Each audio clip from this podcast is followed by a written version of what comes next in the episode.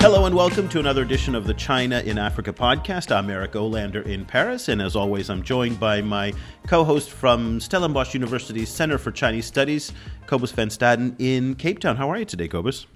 Very well, thank you. I'm in, sitting in the middle of a, of a thunderstorm. In a thunderstorm, because uh, w- winter is coming, if, if, I'm, if I'm correct, right?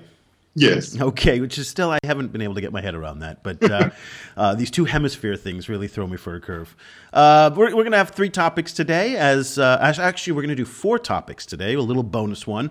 Um, and the, the, last one is kind of a fun one, actually. So we're going to talk about uh, what uh, clothing uh, the South African Olympic team is going to be wearing, and specifically where their kit is made. That's something of a controversy that is now brewing down in uh, Cobus's neighborhood. Then we're going to head over to Malawi, and a lot of coverage this past week uh, out of little tiny landlocked Malawi. Malawi oftentimes doesn't capture the headlines of the likes of the Guardian and other newspapers, so they got uh, they're in the headlines this week, and then uh, then we're going to end the main part part of the podcast uh, with a little bit of self promotion from me, where I was interviewed uh, by a journalist uh, who wrote a piece for E Learning Africa on the growing.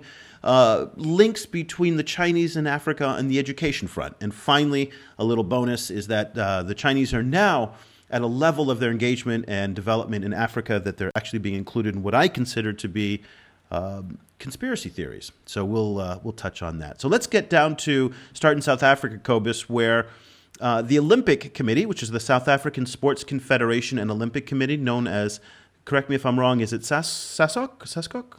SASCOC, I think. SASCOC, there we go. Came under a lot of fire this past week by virtue of the fact that they have contracted out the uniforms and the all of the equipment, the, the, clothing apparel that the Olympic team, the South Africa Olympic team, will be wearing this summer in London to a Chinese firm known as Erke, if I think I'm saying that one right as well. And uh, not everybody's happy there because it's violating the kind of ethic of the buy local. Tell me a little bit more about that. Well, this comes against the background of of a long campaign um, by South African um, textile workers union against against China generally, against both imports, cheap imports from China, and also um, against certain kind of labor practices in Chinese and Taiwanese run clothing companies in South Africa. So there's been skirmishes between the between this union and you know kind of and, and Chinese interests for a while, and now this is seen as this kind of massive massive kind of snub um, for South African garment workers um, because it's not only for 2012, it's also actually for for, for the 2016 next, as well. As well, yes. That's right. But I guess the key question is, and th- this is a broader question about. Uh, Chinese apparel and Chinese textile manufacturing, not just in Africa, but this is a global challenge. Actually, is you know that China price is so compelling and so competitive that even low cost South African labor, which is higher than most African labor, um, is still much more expensive than importing textiles from China. So, how what is what is SASCOC to do if at the end of the day their budget's limited? Exactly, exactly. There's two points here. The first is that SASCOC was saying that, well, sorry, you know, kind of during the in 2008 when we were looking for sponsors, um, none none of the South African companies wanted to sponsor us because all of the South African sponsor money was then going into the World Cup, which was in 2008. Um, so you know, kind of um, so that was the one problem. They couldn't get money out of, out of South African industry, and you know, athletics is not very well funded in South Africa. You know, kind of South African funding tends to go tends to go for rugby and cricket. Um, those are the two best funded sports in South Africa. Um, you know, so they couldn't get money, and then the Chinese actually, you know, they they, they got a sponsorship deal from China. That's the one thing. Um, the other thing is that South African garment workers, their salaries are not actually that low. I mean, they have very very powerful competitive unions. You know, kind of so there's been worries in the South African express in the South African press that you know, kind of the the workers are kind of a bit too well paid to comp- to compete with China. You know, kind of. So that's that's the other side. Well, it was a four million dollar deal for both the 2012 and the 2016 Olympics, and I think the the most salient point is one that you brought up, which is the fact that nobody else offered to step up. So, in some ways, I don't necessarily blame SASCOC for going to the Chinese. Where does the burden stand for the rest of South African industry to pick up the deal and the sponsorship? So, if there is any type of patriotism that's going on or any nationalism, why are why would it be directed against the Chinese and not against South African businesses who failed to pick up the sponsorship in the first place? Exactly, and I mean, what you know, what better kind of um, you know buy local kind of sponsorship is there than the local Olympic team? I mean, I can't I can't imagine why anyone didn't jump on that. Yeah, I mean, but now separate from the sponsorship deal, there's also the, the secondary issue, and this is a much larger issue. Uh, and this is one that people have to be very, very aware of is the competitive threat coming from the Chinese and the displacement and the dislocation that they're causing in industries like textiles. Uh, and this is happening across Africa, and again, beyond Africa's borders as well, to, you know, in, in South America as well. But one key point, though, and this is something we brought up on the podcast a couple weeks ago, talking about the Huajian uh, shoe investment deal in Ethiopia is that as China seeks to move itself up the value chain and getting actually out of the textile and that low end manufacturing, and they're expecting to export some of that or outsource some of that to Africa, you might start to see in the next couple years um, some, you know, some outsourcing from China and Chinese manufacturers to do more textile production in Africa itself. So, you know, it's this is a very complicated space to be in. Yes, yes, and I mean at the same time, you know, South Africa at the moment, South African clothing manufacturers are finding them in a, themselves in a situation where their clothes aren't particularly cheap. Um, they're certainly not cheaper than Chinese clothes, and they're also not particularly good. You know, kind of they're not they're not really beautiful or particularly well designed or particularly well made. Uh, you know, so South African, in order to, to compete with the Chinese, South African designers um, are going to have to do something. You know, kind of they're probably going to have to follow a similar model that the Ethiopians followed with shoes. You know, and rebrand themselves and do something that that the Chinese aren't doing. But the one key difference between Ethiopia and South Africa is that South Africa has much more established unions unions, uh, where it doesn't seem like anywhere else on the continent you have that type of union presence. Yes, and to a certain extent, you know, that's that's in a in a way in South Africa that I mean, it for for South African workers that's a good thing, but for South African industry that can sometimes it can kind of hamstring the industry a little bit because it does make it, uh, you know, it, it does. Exposed South, South African garment industry to strikes. Um, you know, kind of it does make it kind of less less easy for for kind of small designers to get in, and so on. So it it, it complicates the situation. Now, while this just wrapping this this subject up, while this seems to have pissed off the unions. Uh, and rankled the feathers of South African textile workers. Is this resonating beyond uh, you know, to the general public? Is this could this potentially turn on the Olympic team or on SASCOC or rally be a rallying point, an anti-Chinese rallying point in South Africa? You know, um, not that I've seen so far. I think particularly because South Africans aren't that interested in athletics. You know, yeah it might kind of get blown up in the future depending on who decides who in the party decides to jump uh, on that bandwagon you know kind of so it might get manipulated at the moment it's it's still at the level of oh you know kind of someone should have done something you know kind of but we'll see how it develops in the next few weeks Okay, well, uh, we will watch that one and keep our eyes on it leading up into the 2012 games in London. Let's move on now to Malawi. Malawi is, uh, you know, I actually had to look this one up. There's very few African countries that I'm not actually immediately uh, aware of on, on, on, a map. And this one, I was like, Malawi, I thought it was in West Africa. It's actually a sliver of a country in landlocked in East Africa. And it's gotten uh, quite a bit of attention because anytime you get prominent coverage in the Guardian newspaper. Uh, that does that's a nice thing. Um, and uh, David Smith uh, penned an article called "China's Booming Trade with Africa Helped Tone Its Diplomatic uh, Muscle," and this, of course, prompted you and I to look further in terms of Sino-Malawian ties. And some interesting things are starting to happen there. In part, that Malawi was one of the later uh, diplomatic switches that occurred between from Taiwan to China, and uh, and at the same time, it seems like this is a case where Malawi is different than, say, South Africa or what we've seen in Sudan or Angola, where there are clear natural resources and there are clear strategic interests for the Chinese. Malawi is more of a diplomatic play for the Chinese. What do you think, Cobus? Well, yeah, I mean, this is interesting because, you know, Malawi was another of these countries that used to have uh, ties with Taiwan. Um, and then, you know, in 2007, Malawi dumped Taiwan. Um, and since then, the Chinese have been very, very active there. And um, I, you know, kind of, um, The Guardian quoted this interesting um, and rare, um, you know, interview with, with the Chinese ambassador in Malawi, where he was saying that, you know what we you know we're not we're not interested in we're not getting oil or minerals or anything from Malawi. What we're interested in is diplomatic relations and international support. Um, so you know that was yeah. I mean it's it's interesting. You know, kind of how much diplomatic support Malawi can actually give China. I mean that's open to question. And that's really the other key point here is the diplomatic play that we focus so much attention in the media on China's natural resource play in Africa, but at the end of the day, um, it's a, they have a multi-pronged interest there, and part of it, of course, is diplomatic. So take for example that the Malawians have a vote in the UN uh, General Assembly, just like every other African state. Also, the Malawians most you know are part of various multinational institutions in Africa, and at the same time, this allows China to build a coalition. So even though they may not not have the strategic resources that Angola has, that Sudan, uh, that and you know we talked about you know Ethiopia and Tanzania and whatnot.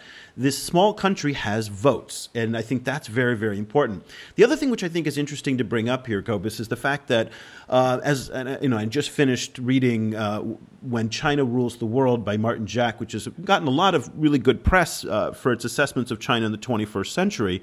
And one of the key themes of his book is that the you know Beijing is setting up tributary relationships with not only Africa but also South Asia in so many ways kind of building on its legacy over thousands of years of Chinese history and its interactions with other states. And in many ways, the dependence that small little countries like, like Malawi are going to have building trade ties with China allows them, the Chinese, to be able to exert tremendous influence over them. So it's, uh, you know, those, those ideas, I think, are some of the other kind of areas to watch. Yeah, absolutely. I mean, in, in Malawi specifically, you know, you we saw um, a, a, very kind of familiar kind of pattern. I think you know, kind of of how uh, of a, um, a, a president uh, who slowly and slowly but surely became very uh, unpopular in the West after, particularly after he kind of he deported the the kind of a British high high ranking British diplomat, and he also told uh, you know kind of Malawi's uh, IMF donors that they can go to hell if they want to, um, and uh, you know and you know, being kind of propped up by a lot of Chinese money. And, you know, you, there was the, all of these very classic kind of Chinese investments, you know, a, a, a large amount of, you know, a, a, certain amount of road be, roads being built, a university, uh, the parliament building, and so on. There's got to be a stadium in there somewhere. Yeah, there's a stadium, and um, and now of course he died. You know, he, he had a he had a um, you know a, a, heart attack and he died, and, and his, his, successor has now been as today has been you know kind of sworn in.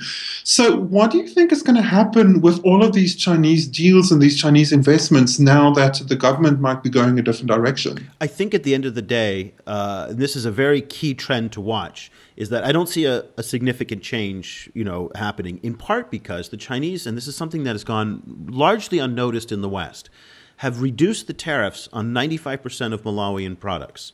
Uh, now think about what the what African states have been begging the Europeans and the Americans, and this has really been the the thing that's unraveled the Doha round of the World Trade Organization talks which was agricultural tariffs. And so, considering Malawi's major exports of tobacco, cotton, tea, wood, and other kind of you know commodity products, the fact that the Chinese have zeroed out these tariffs uh, really gives preferential access to the Chinese market, and again creates this dependency. I can't imagine that the Malawians would, on a on a turn on a dime, turn so quickly to to avoid that, particularly when the walls on commodity products are so high into the European Union and into the United States. So it would be surprising to me to see a dramatic change in policy.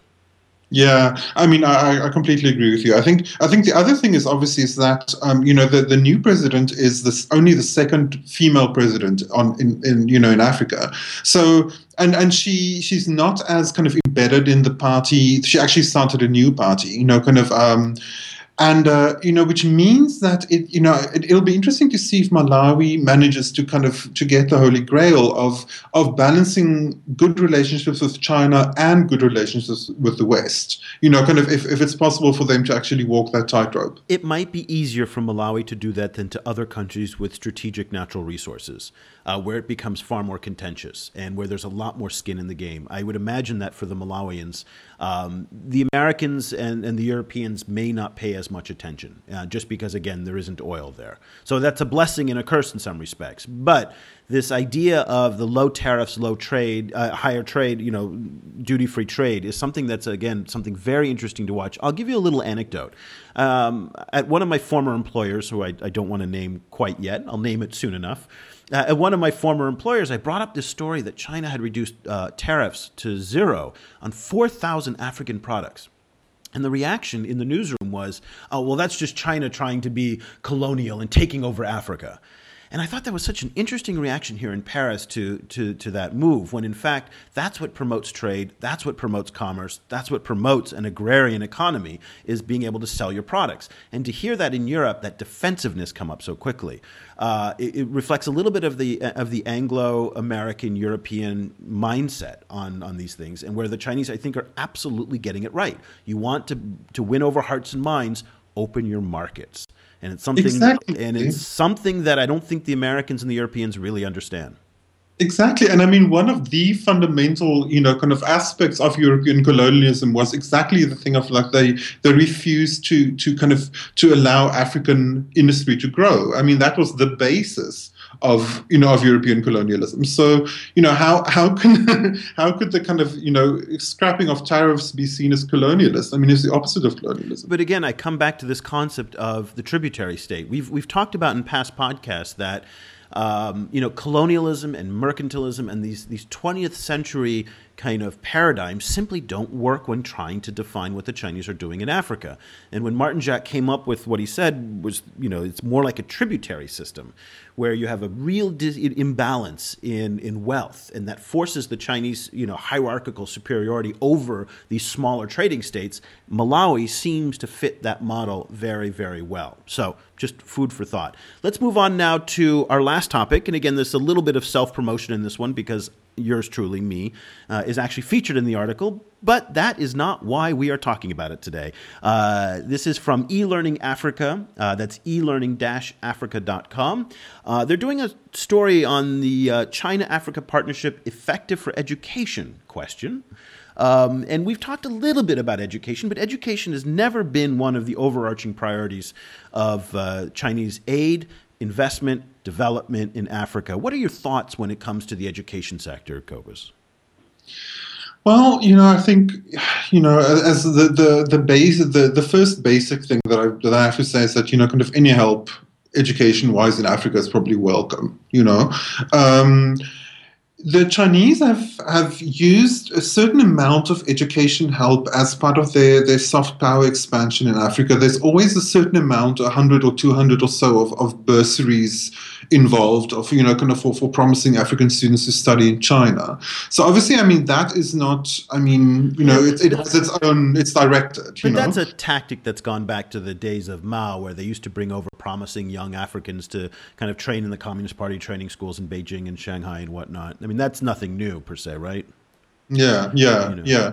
Well, you know, yeah. I guess you know there's 18 Confucius Institutes. Those are, of course, the Chinese language training centers that are spread all around Africa. They've got them. What I think at Stellenbosch, there's one, right? Yes, it's the first one in Africa. Is at Stellenbosch it's University. Stellenbosch. They're at Kenyatta University in Nairobi. Uh, yes. Uh, you know, so there's 18 of those. But again, that to me is very localized impact. Uh, when when I think of e-learning and education, one of the key parts of that is actually connectivity, network connectivity. So when we talk about uh, the Chinese contribution, it may not be in the actual educational forum, but it might just be in Huawei and ZTE and the networking of Africa, the wiring up. I mean, all across the continent, it is Chinese engineers putting in mobile networks to connect people, allow them to talk and do business and trade and whatnot. And that's now can be used for educational purposes. Yeah, I mean, you know, one of the one of the for me one of the most interesting points made in this article was this this idea that African literacy might be that we might be seeing a a, a new um, a new kind of literacy, kind of you know, in, in uh, emerging in Africa, which which is you know unprecedented in the world, which is a kind of a um, a techno literacy that that surpasses or, or precedes actual you know kind of you know reading text. Um, you know kind of where where people uh, who might not have had the chance uh, chance to become literate in the in the conventional kind of uh, you know kind of school schoolhouse kind of sense still, um, you know, are able to to live their lives and enhance their lives through, for example, their mobile phones. And in this case, you know, kind of the Chinese are are really breaking new ground. I mean, these these uh, you know kind of networks like Huawei and so on are are enabling kind of new kinds of African lives, I think, and new kinds of ways of thinking. Yeah, I mean, it, it, was one of the ideas that I actually brought up to the Chinese embassy in Kinshasa when I was there. Uh, it, it didn't really go anywhere, but it was it's an idea that I think that the Chinese should consider is to use television. I mean, television is one of the technologies that's already got very very deep penetration across the continent, uh, regardless of uh, you know the distances sometimes that one has to travel. You know, you can go from one side of Congo to the other, and there's television where there may not be telecommunications. Um, but again, we've talked about this as well in the past that the Chinese aren't that sophisticated in using uh, compelling television content. Um, they're just starting now with, of course, CCTV Africa out of Nairobi. That might be a channel for them to use. Um, so, you know, as and, and particularly, what would people want to learn from the Chinese? Well, Mandarin. I mean, you're seeing more interest in, in places like the Republic of Congo, where there's a growing demand for Mandarin language education. Um, people are looking to kind of do business with the Chinese and interact with the Chinese. So that might be an area uh, that we might see some growth as well. Yeah, yeah, and I think you know, kind of the development of Mandarin skills, not only in in uh, kind of formal educational institutions like the one I'm in, you know, kind of where, for example, I'm learning Mandarin at Stellenbosch University thanks to uh, Confucius Institute teachers who, you know, kind of who, who are here thanks to the Chinese government. So I mean, I'm kind of actually personally involved in that, but not only that, but also kind of informally, just through the the presence of Chinese immigrants, the up to a million Chinese immigrants who now living in Africa, you know, kind of there's a lot of there's a, a lot of kind of like interlanguages and kind of creoles developing in Africa, um, where people, you know, kind of the Chinese learn a little bit of local languages and the locals learn a little bit of Chinese, and they kind of mix the two together to be able to to do business. Um, you know, kind of so I, I think yeah, it's it's it's in a way you see the the development of new forms, new forms of communication through technology and through the actual presence of, of just the presence of Chinese here. Yeah, I mean, I come back to what I said in the beginning of this segment, which was I don't have tremendous you know expectations that the Chinese are going to make big strides in this space. You know, in the formal educational development space, as you said, it might happen informally, either through the creation of various digital networks, the presence of a million Chinese immigrants who are there. You know, but for the most part, I can't imagine uh, a, a massive Chinese aid or educational aid program, just because that hasn't been part of the Chinese strategy, uh, which is an aid driven strategy. That just isn't there. They're far more pragmatic, far more oriented towards commerce, and, and, and they've recognized that there's been massive failures in the West and the traditional donors in their ability to actually pull off widespread educational initiatives that are actually effective. And that's the key kind of right there. But uh, a guy by the name of Stephen Haggard wrote the article. Again, that's in elearning-africa.com. It's an interesting concept, interesting article, uh, and one that would be, you know, interesting to come back to uh, if we see some some movement in that space. So let's round out the podcast with. Uh, normally, we don't kind of traffic in rumors that much. But uh, what I considered a rather entertaining article uh, you sent up uh, just today, in fact, uh, that uh, kind of puts the Chinese in a, in in a conspiracy. Uh, in the middle of a conspiracy in the in Zimbabwe's ZANU PF, Cobus, tell us a little bit about what this. let's see, the newspaper is the Zimbabwe Mail is alleging has happened in in ZANU in with the ZANU PF. Yeah, well, this newspaper is alleging that. Um, that Robert Mugabe, um, you know, kind of uh, chose a successor, and the successor is um, is Emmerson Mnangagwa. Um, I'm probably massacring his name a little bit, but um, and um, that that he was chosen through you know kind of he was basically chosen by the Chinese and then rubber stamped by Mugabe's government. Um, so this is one of the kind of many many rumors you know kind of that that tend to circulate through the Zimbabwean press, and a surprising amount of them. Um, relate to China. You see a lot of lot of China related kind of conspiracy theories in the Zimbabwean press. Well, I suspect that again, as we mentioned, that the the, the, the Chinese now have replaced whites and and there's this idea that you know, there is somebody pulling the strings and there is somebody controlling the chaos. And, uh, you know, so this is, a, this is an article that is terribly sourced. It's an article that feels much more like a piece of narrative fiction. Uh, you can find it in the ZimbabweMail.com. Uh, and it is, it, but I think it's a reflection in some ways of really the arrival of the Chinese as, as, as a true presence and as a true power now. Uh, that people are actually kind of concocting fantastical fictions like this that actually think that the Chinese actually care enough to get involved in the internal dynamics of Zimbabwean domestic politics. I suspect that the Chinese would, you know, this is a violation of everything that Chinese stand for when it comes for the non-interference in the internal affairs of other countries. I believe that the Chinese actually like as much as possible to adhere to that kind of policy they only violate that policy when there's an overriding strategic imperative to do so, as we saw in Libya and as we've seen in some other, like the Sudans as well. So this just to me seems, again, you know, a, a wonderful piece of, of, of creative writing.